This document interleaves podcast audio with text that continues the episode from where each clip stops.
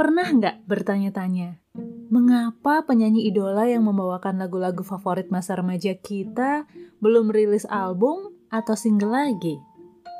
Memang ada banyak faktor, namun salah satunya adalah faktor masanya sudah lewat.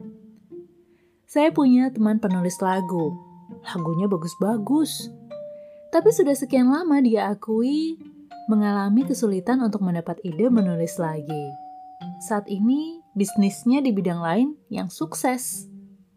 Mungkin dulu kita berjaya di suatu bidang, namun kini tidak lagi. Jangan berkecil hati, lalu membandingkan diri dengan rekan kita yang lain, apalagi yang sedang laku di bidang yang kita ingini, di mana kita berjaya dulu. Itu tak akan memberi energi, justru akan melemahkan dan membuat iri dengki. Bisa jadi masamu sudah lewat dan kini Tuhan membawamu ke bidang lainnya. Musim yang baru di mana kesuksesan akan menyambut kala kamu berfokus di dalamnya.